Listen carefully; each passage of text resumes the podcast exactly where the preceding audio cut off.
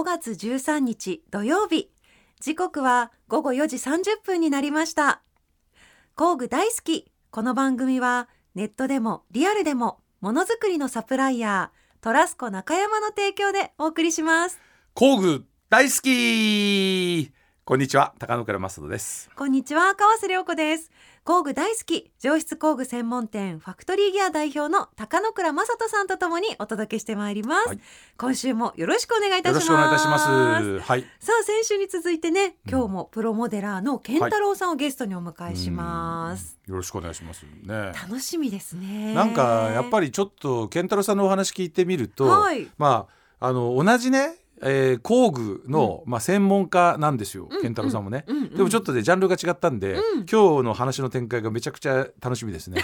どんなことになるのか。そうですね。うん。健太郎さんのちょっと気になることというかお悩み相談もあるみたいなのではい高野倉さんよろしくお願いします、えーぜひよろしくお願いいたします。はい、過去の放送はですね、ポッドキャストでも聞くことができます。はい。ぜひ皆さん聞いてみてください。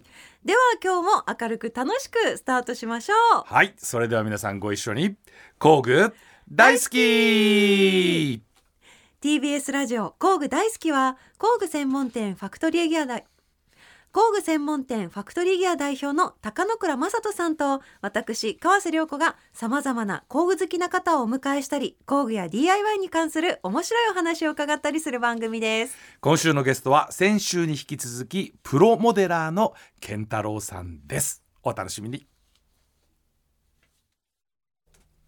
TBS ラジオ工具大好き川瀬良子とファクトリーギアの高野倉正人がお送りしています。さあ早速ですが今週もゲストの方お呼びしたいと思います。先週から引き続きのご登場です。プロモデラーの健太郎さんですこんにちは。こんにちは。よろしくお願いします。よろしくお願いします。お願いしもうねうん。行っちゃいますよ。今日は工具の話よ そうですね。なんですがその前に一つだけ聞いてもいいですか？え、はい。うん、どうして健太郎さんはそれは聞こう。プロねモデラーになったんですか？それは聞こう。それは聞こう、はい。どうしては？結構やっぱりうん。長くなるし難しくて、はいで自分はそのなんていうか自分ではあんまりプロモデラーって思ってなかった時期があったんですね。うん。はい。でそもそもそのなんかイベントとかその模型のイベントとか、うん。そういうのに出てて、うん。でまああのなんだかんだあってその模型雑誌のあのモデルグラフィックスっていう雑誌の方にこう、お仕事として行くことになって、はい。でその時にまあいろいろこうやらせてもらったんですね。うんうん。であの中でもその、まあ、君は模型のイベントに出てるぐらいだから、うんあの少しはまあ模型できるんだろうっていうんでそのそれこそ先輩のプロモデラーさんの生徒役としてこう出されたんですね。うんで生徒役として出てで、うんまああの最初は本当にまあもちろんその先輩の方が圧倒的にもうすごいわけですよ。うんでそういう人にこういろいろ習ってるうちに、まあ、直接習ってるんでどんどんこうまあ、技をねこうん。う教えてもらうんで吸収していくんですよね。はい。でそうするとこう、まあ、ある程度強くなってきて、はい。でじゃあ今度はお前が作ってみろって話になって作るようになったと。うん。ただまあその頃はまだまだその自分がプロモデラーなんて意識はなくて、うん。まあなんなんだろうなみたいななんかよくわかんないけどとりあえずその自由にやってんなみたいなうん。感じだったんですけど、うん。まあおそれではなんか本気でこうやるぞみたいなきっかけみたいななんかあったんですか？あそれはそのまああるアニメで「ガールズパンツァー」っていう、まあ、アニメーションが始まったんですね。でその時にあの戦車に乗って、まあ、あの女の子が戦う、まあ、戦うというか、まあ、試合をするっていう、うん。そのアニメーションだったんですけど、はその中にあのもうすごいあのグラフィックのあの戦車がいたんですよ。うんうん。でまあ女の子が自分たちの感性で作った戦車なんでその戦車をピンクに塗っちゃったり、うん。まあもうす金色にしちゃったり、まあ、うん。好きなようにやってたんですね。はいでその中で一つそのもう上から見ると赤で横から見るとその新選組のそのだんだら模様を、うんうん。でその前後はあのダークイエローみたいな、うん。その乗ってる人たちがただ好きなものを詰め込んだっていうその戦車があったんですね。はい。でそれを見た時にあこれもう自分しか作れないって思って、でそれ編集にもうすぐその言ったんですよ。うん。もうそこれこの戦車は僕に作らせてくれと、うん。絶対にこれは僕しか作れないからって。僕しか作れないってまあ随分思い上がりなんですけど まあその後もう本当にあのボロボロになりながら作ったんですね。はい。でそしたらまあそれがすごくまあよくあの、まあ、自分で言うのもなんですけどよくできてたし、はい。まあ受けも良かったと。ん。でまあその後そのどんどんこうもっとそのガールズパンツァーとかの仕事をこう模型作る仕事をどんどんやってって、うん。でそうしてるうちにまあなんかだんだんなんかケンタロウプロプロモデラーじゃねみたいな扱いを受けるようになりという感じで、これでもそのプロモデラーにねなりたい方っていっぱいいると思うんだけど、ええ。うんそのなるためにはええ。例えば、なんていうの？あの色彩感覚が良くないといけないとか、うん。手先が器用じゃないといけないとか、忍耐強くないといけないとか、なんかそういう要素ってあるんですか？まあ他人より模型がうまければ圧倒的にうまければそれはもう、もう編集部の方からよろしくお願いしますって言われますよね。なんかでもほら、うん。模型あのなんか簡単に作れるって話があったじゃないですか、ででもその模型がうまいっていうのはうん。ええ何なんですか？その模型がうまい。これはちょっと哲学的な話になるんですけど、あの模型がうまいっていうのはそれこそ総合的な要素があって、うんまあ細かい金属を貼ることができますとか、うん。まあ、あとはもうこの人に塗らせたらすごくセンスが良くて綺麗なものができますと。とかそういうなんかこう自分の武器みたいなものがあってっていうのがまあ一つあって。えやっぱりじゃあ器用さってこと？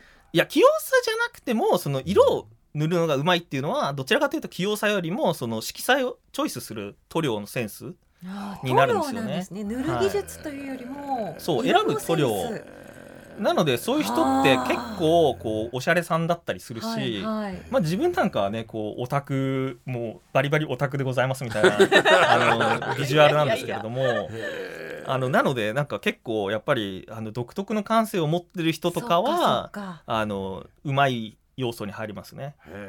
なのでまあそういう人は美術が5なんだろうなーってこう指くわえながら思ってますけど。うんへあそうなんだ独特の世界観ですよねだってさなんかねさっき強いって言葉も模型が強いって、うんああそうですね。強い弱いがあるんだっていうね、うん模型を作るまあそれこそそのまあ先ほど忍耐強いっておっしゃってましたけど、うんその一つ一つの色をこう足していくっていうのもまあやっぱりある程度の忍耐が必要ですよね。うんあのマスキングテープをもうずーっと貼り続けて、で細かく塗り分けしたのってやっぱりすごいんで。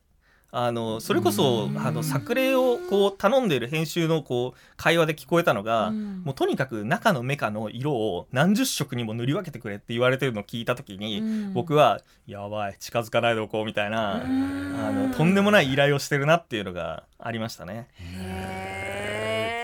ちょっとできないかも。できだるかもって思ってたけどその細かさの話が、え。だから分かった。プロモデラーにならなきゃいいんだ私はね。あまあそうですよそうですよ。だから、まあまず。あの普通の趣味として、あのうん模型をやる分には、あのう。ん全部塗る必要もないしだ私はね。そっか。そっか だからね。からなんプロじゃないかからね。ここだけ塗りたいなとかうんでやればいいんですよ。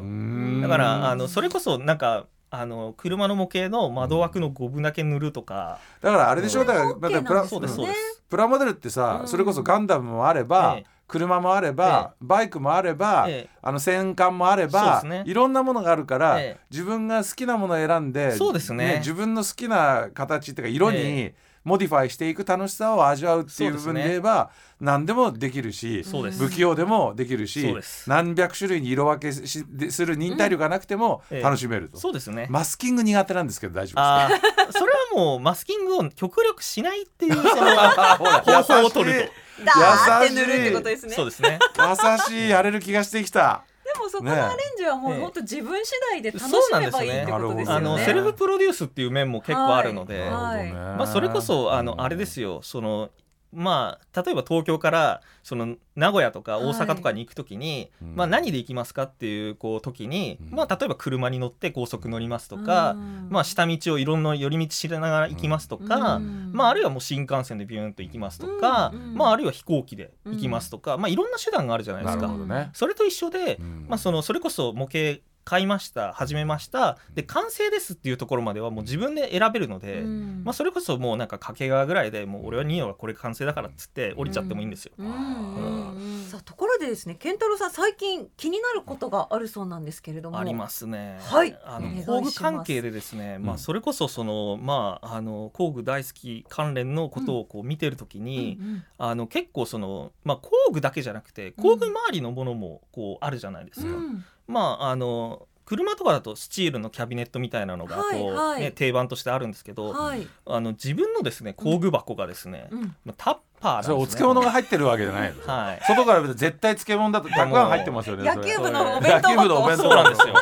ね。でまあこれお米だけ入ってるやつ。その黄色いのたくあんじゃないの。中身がですね、あ違うこう。まあこうだまあ、全部工具で。しかも重なってるそうなんです。たくあんじゃなかったでまああのこういうの中身はまあすごいね、うん。あのいろんなあのそれこそこのねこの趣味の象徴的なニッパーであるとか、それこそその他にもこうこれヤスリとかなんですけど、はいであとはまあこう塗料を混ぜる棒とか、はいこういろいろ入ってるんですよね。ははい、でまあ定規まあ、金尺が入ってるっていうのはあるんです,、はい。あるんですけど、うん。これだけやっておきながら、うん。この 100, 100円で買えるタッパーうにん。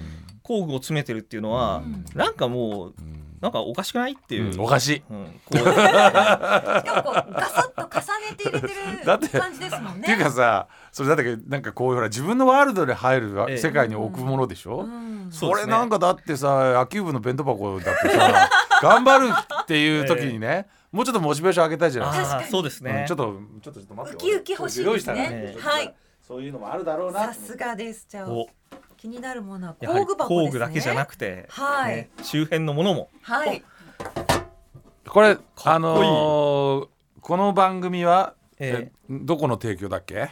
トラスコでございます。でこれトラスコ長山さんで出してるスチールボックスなんですよ、ええこれご覧いただくとですねちょうどこれもうお弁当箱のちょっと大きめのお弁当箱みたいなサイズなんですけど、はい。これね僕何がいいかって言ったら、ええ。トラスコさんってね結構インダストリアルで工場工場してる色合いが多い中見てくださいこのねはい。あのマットな感じのベージュとはい。グレーとはい。明るい、ええ。ね明るいグレーっていうのうん。これ色なんて言うんだろうなおしゃれ。ちょっとくすみカラーというか。これしかもプラモデルっぽい色なんですよね。あそうなの、なるほええどなるほど、うん。まあやっぱりプラモデルとかあの実写がねはいこういうそのグレーとかそう。まあいい色多いんで。ね、これもスチールで武骨なんだけど色合いがおっしゃる通りいいね。いのでちょっとどうぞ見てください。えこれおしゃれ、はい。じゃあ結構重厚ですね。あ、はい。この色好き、この色ちょっとこう好き。水色のような。そうそう。あのちょっと薄いグレーっていうかね青っぽいグレーっていうかね。長さがちょうどいいですね。あそのまま入るんじゃないですか？2個なんか入れてみでね。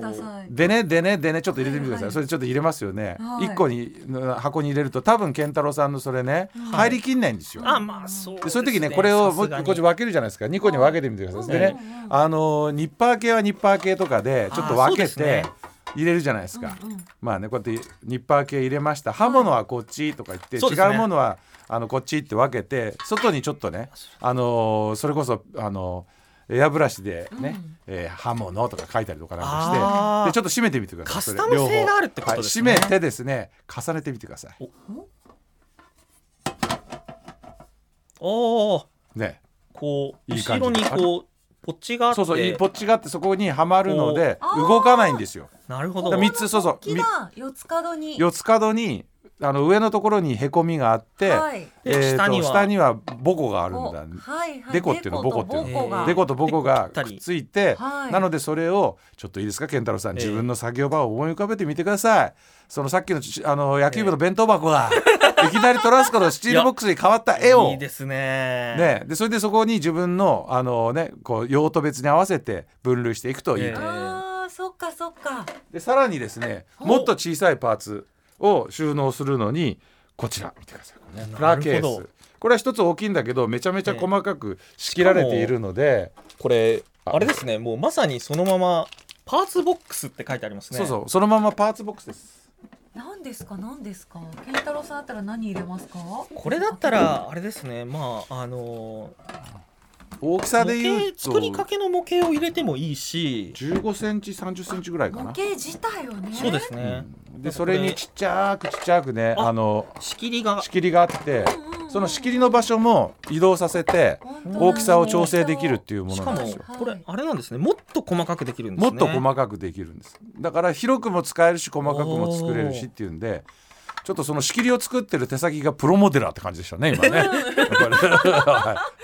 ちょっとねスッと入る、はい、ええ。すごくいいですね。パーツボックスもトラスコさん、トラスコさんでございます。ははい。い、うん、なのでこれはね普通にトラスコの、えーパーツボックス。であの今ね樹脂製の仕切りが、えーできるやつですね。ABS のね、えー強化樹脂で作られてるんでね結構割れにくいうんタイプですね。しかもそこそこ重さがあるんであの安定感がありますね。はい安定感あります。メイドインジャパンですから。やっぱりこれもうんこだわりの。ここれね PB360 っていうケースです。はい、おいかがですか？ーいやこれすごいですよ。あの、それこそあのまああの全部をこう飾るときに全部こう模型にうん。装備させることができないみたいなパーツをこう入れていってもいいし、うん。まあ、あるいはもう作りかけのものをこの中に入れて、その保管しておくのもいいし、まあ、あと他にもあの塗料を入れといてもいいですよね。こういうところに。こう仕切りがあるんで、ええ。あの一本一本こう大事に入れたい場合とかはもうこのちっちゃい仕切りにこう入れてもいいし、はい。まあ、あとはもうそれこそこう大きなところにはもうこういうのをこう入れてもいいとか。確かに。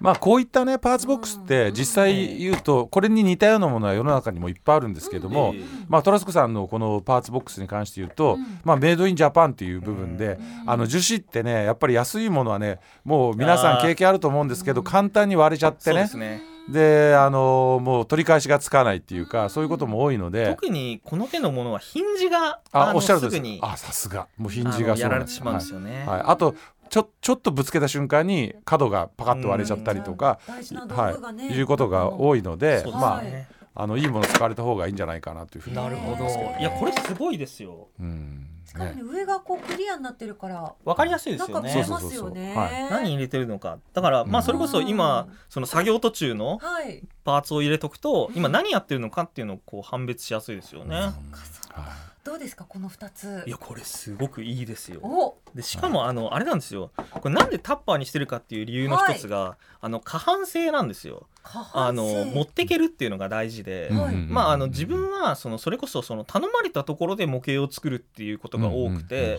まあ、昨日はそのうんそれこそそのホビージャパン社で作ってましたとか、はい。でまあ、あと家帰ってきて作りますとかいう時にうんうんうんまあやっぱり工具は分けられないのでうんこう持っていくことができるのが大事ではい。でそれでいうとこの金属のうん。この工具箱っていうのはうん。もうまさにそのリュックサックの一番下にこうんうんううん。入れられるサイズなんで。はい。とてもいいですうん。ね。なるほどなるほどなるほど。おはい。いやありがとうございます。サイズ感もね本当にそうですね。まあまさにペンケースぐらいの感じですし。今使ってるもののあのちょうど互換があるというか、うん。こうあっちこっちでこうできるっていうのが、今ねラジオで聞いてらっしゃる皆さんね気になってしょうがないと思うんですよ形とか大きさとかわかんないと思うんですけど、あの YouTube で工具大好き検索していただければ あの見れますからえね。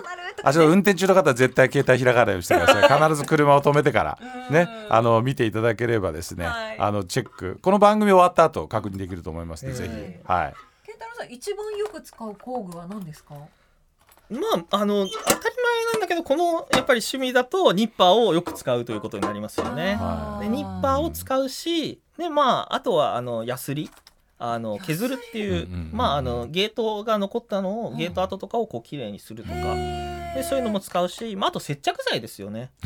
あのちょっと液体ものはねあの着物の持ち運びができないんですけど、はい。まあ、接着剤もあのよく使えますよね。その三つが一番。そうですね、まあ、まさにそれがあれば大体の模型はもうその作っていくことができるっていうものなのあーじゃあ今この放送聞いてちょっとプラモデル興味出たなっていう方は揃える工具はニッパーヤスリ接着剤。で、まあ、あとはあのデザインナイフとかあのうん。ナイフの類ですね。あのナイフもいるんですか、うんうん まあちょっとしたこう出っ張りとかあとはそのなんか修正とかによく使えるので。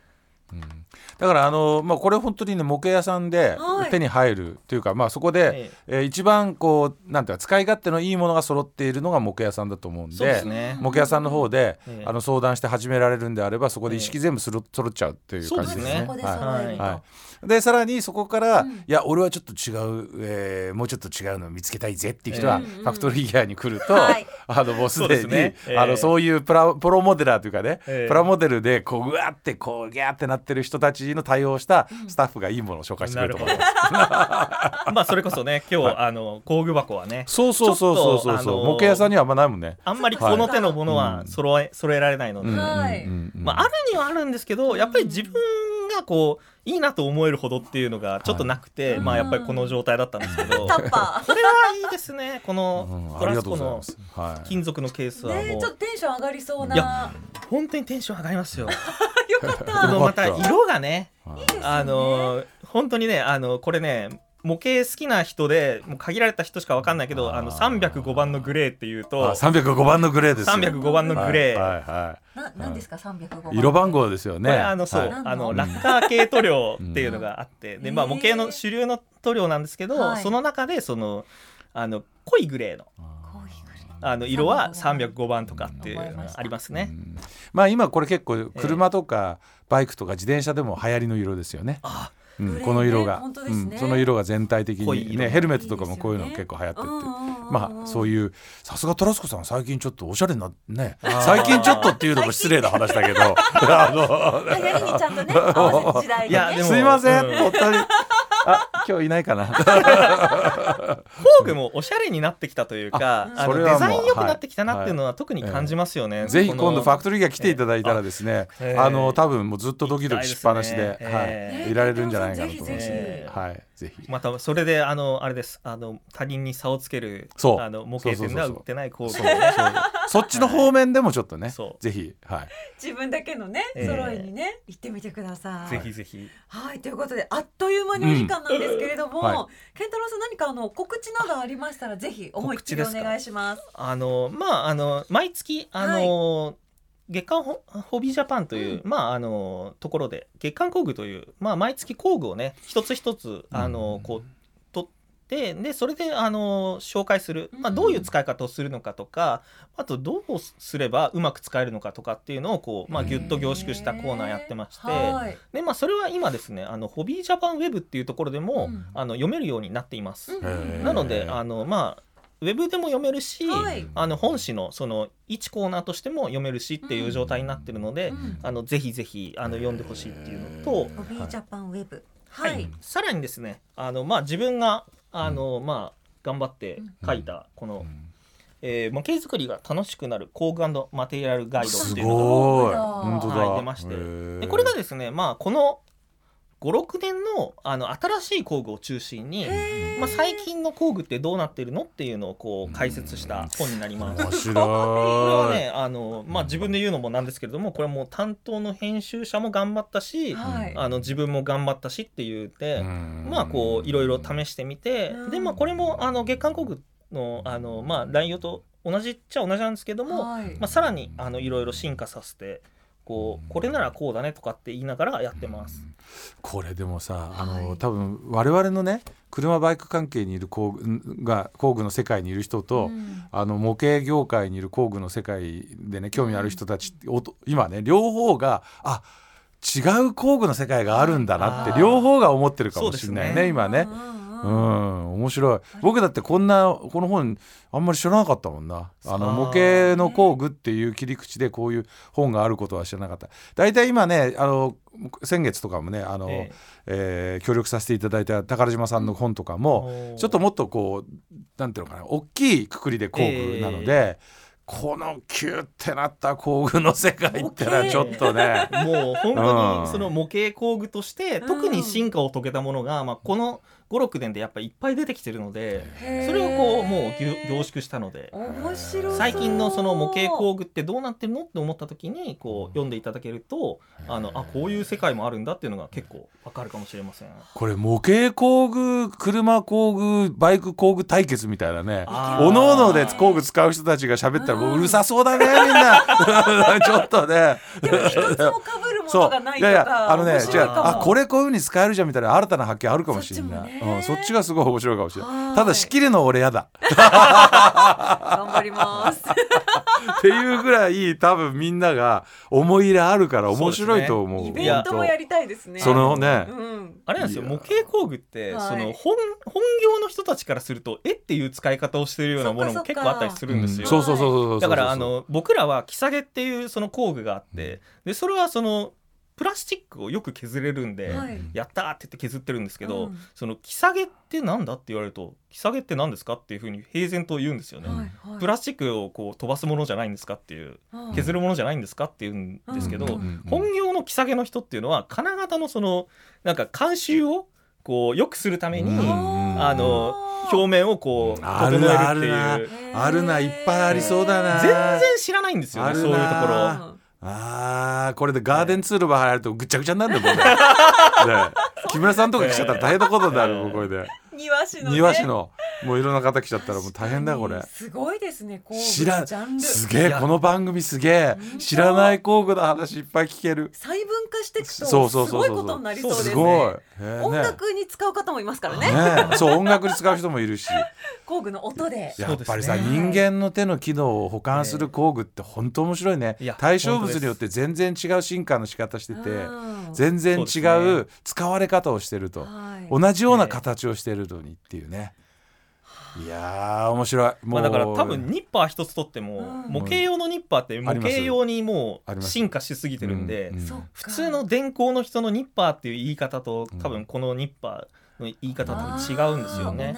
感じ方が。言いつつ、うん。なんか最後にすごいいい話になりましたそう。ねなんかなんかもうあれやりたい。なんかねもう本当ね特番。24時間工具を語るそれはちょっと。誰も聞かないと思う。け どいやでも自分はあのそのうちの1時間ぐらいあの頑張ります。ね 6時間ぐらいでいいと思いま6す時間ぐらいでいい ?6 時間ぐらいでね。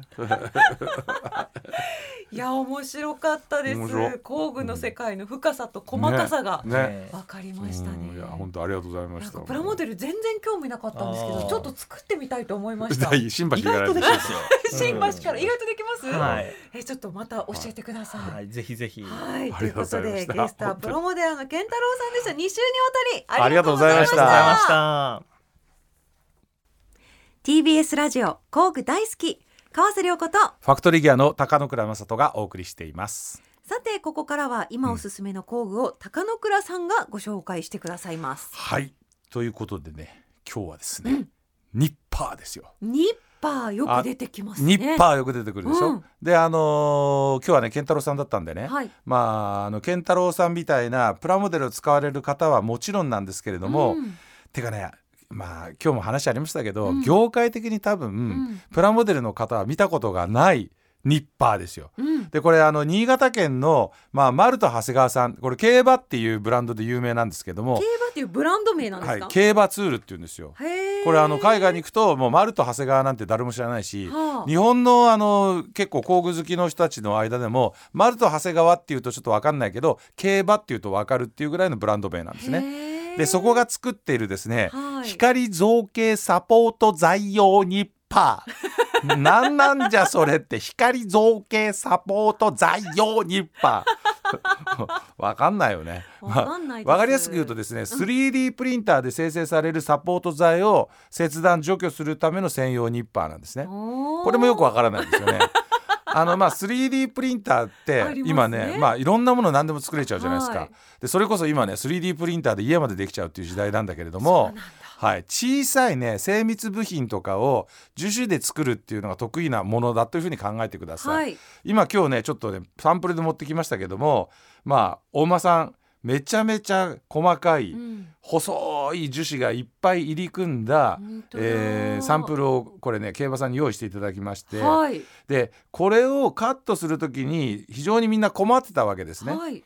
まあ、えー、と普通のニッパーを使うと入り込んだ奥側のところにこれは入らないよね。この細かいこういう毛細血管の手術みたいな感じですね。そうそうそうそう。細かいところにニッパー入ってってこれ切るの大変じゃないですか。はい。でそこで登場したのがこの競馬の光造形サポート材用ニッパー。おー。3D プリンターで生成させるサポート材を切断除去するための専用ニッパー。毎度ありがとうございます、説明していただいて、見てください。普通のニッパーに比べるとめちゃめちゃ小顔。うんこれやばいな。鉛筆みたいな細さ。これ何頭身ですか20頭身ぐらいじゃないですかぐらいうん。の小さい顔。はい。ですよね。でこの小さい顔をしてるってのはなぜかって言ったら奥まったところに顔を突っ込んで切ることができるっていうニッパーなんですね。でさらにですねこう握るところ見てもらうと通常のニッパーってあのグリップになってて、うんうん手でのひらで握り込んでガシャってこういうふうに切るような感じなんですガシャッが、こちらまるでピンセットのような細い。でそうすると指先でつまみながら奥に突っ込んでいってこの奥まったところでもこのふうにこのように奥まったところに行ってもこうやってあ切れた切れた今落としたよ切れた切れてるすごいですね。すごいですよ。奥まったところに小顔がこう突っ込んでいってあ小顔が奥まで入ってってプチッ切れると。ーへえということでございございます。細かい隙間にはい入り込んでくれるんですね。そうですなのでまあこれねまあ 3D プリンターを使ってね生成されるサポート材なんていうのはね一般的にはほとんどないと思うんですけれども、はい私の中ではこういう樹脂物を切る時に奥まったところで切りたいっていう時に圧倒的にできない作業ができるようになる精密ニッパーとしてお使いいただけるんじゃないかと。だからまあ今日の話でもありましたけれどもまあ業界を飛び越えた瞬間に、うん。あの専業のニッパーが違う使い方ができることを発見できたら面白いんじゃないかというえ代表的なニッパーじゃないかなと思います。ね、あのぜひ気になる方はですねこれ形状を説明するのは異常に難しい。本当でもピンセットが近いですね。ピンセットの先端にめちゃめちゃ小顔のニッパーのさは刃先がついてるみたいな。はい、ねあのものでございます。うん。はいでも確かに何かに使えそうって思うんですけど、まだその何かが思い浮かばないね。だからプラモデル系の人って、はいなかなかこういう作業まあ特になんていうのかなあのジオラマとかね、うんやる方なんかってこういうものがあったらめちゃくちゃ便利なんじゃないかなっていうふうに私は思います。はいピンセットの先にニッパーがついてる。はあピンセットの先にニッパーがついてる。これを思い浮かべた時にお俺いけるんじゃないかな？っていう方、ぜひ光造形サポート材用ニッパー競馬。で、えー UN の E05 え検索してみてください。ファクトリーギアで販売しておりますね。本当に工具屋の社長さんなのに。ありがとうございました。はい、また次回も楽しみにしています。よろしくお願いしますさあ高野倉さん、はい。あっという間にエンディングですね。ん。先週に引き続き、はい。プロモデラーの健太郎さん、はい。ね。面白かったですね。面白かったですね。だから本当ね工具の世界っていうのは僕も20年以上この世界にいるけど、うん。知らないことがまだまだありすぎて、うん。だからいろいろとね違う業界の方たちからあの違う切り口で工具を語っていただくと、はい。新たな発見があって面白いってことに気がつきまして。確かにもうだって本当ね健太郎さんといろいろまだまだまだ聞きたい話いっぱいあるもんね。うーん。うん本当に、本当に工具界って細分化していくと何種類に分かれるんだろうってぐらいのお話が聞けましたね。だから工具を使ってやる作業によって業界が分かれてて、はい。それ各々に違う種類の工具と、うん。それを使う違う種類の方々がいると。そっかそっか。それを横断していくねえことができれば、うん面白いだろうね。多分そういう研究した人世の中にいないかもしれないあな第一人者に。私、はい、ねえどっかの大学でやりませんかね大学レベルですか？いやいやすごいな。だって工具を横断して研究していくっていうのはもしかしたら人間の造形とかさ、確かに人間のいろいろなこの手の機能とかさそういうのを極めていくっていう部分でいくと研究テーマとして面白いかもしれませんね。確かになんか今日のあのニッパーもちょっと医療機器っぽいいじゃないやそうですか。そうそうそうそうそういうのもあるしそういうのも面白いなっうんて思いました。こそうそうそうだからあの歯医者さんの,、うんあの医療器具とかねああいうのもね工具とかもめちゃくちゃ面白いんですよ。もうね全然違う世界だなまた。歯医者さんに工具大好き聞いてるって言われました。言われたでしょ？はい。大体ねあの工具好きはね歯医者さんか外科医の先生が好きですからこれ本当にもう使うからねもう使うから。面白いですね。ねいや本当に面白いんですよ。やっぱ工具面白いです。ありがとうございます。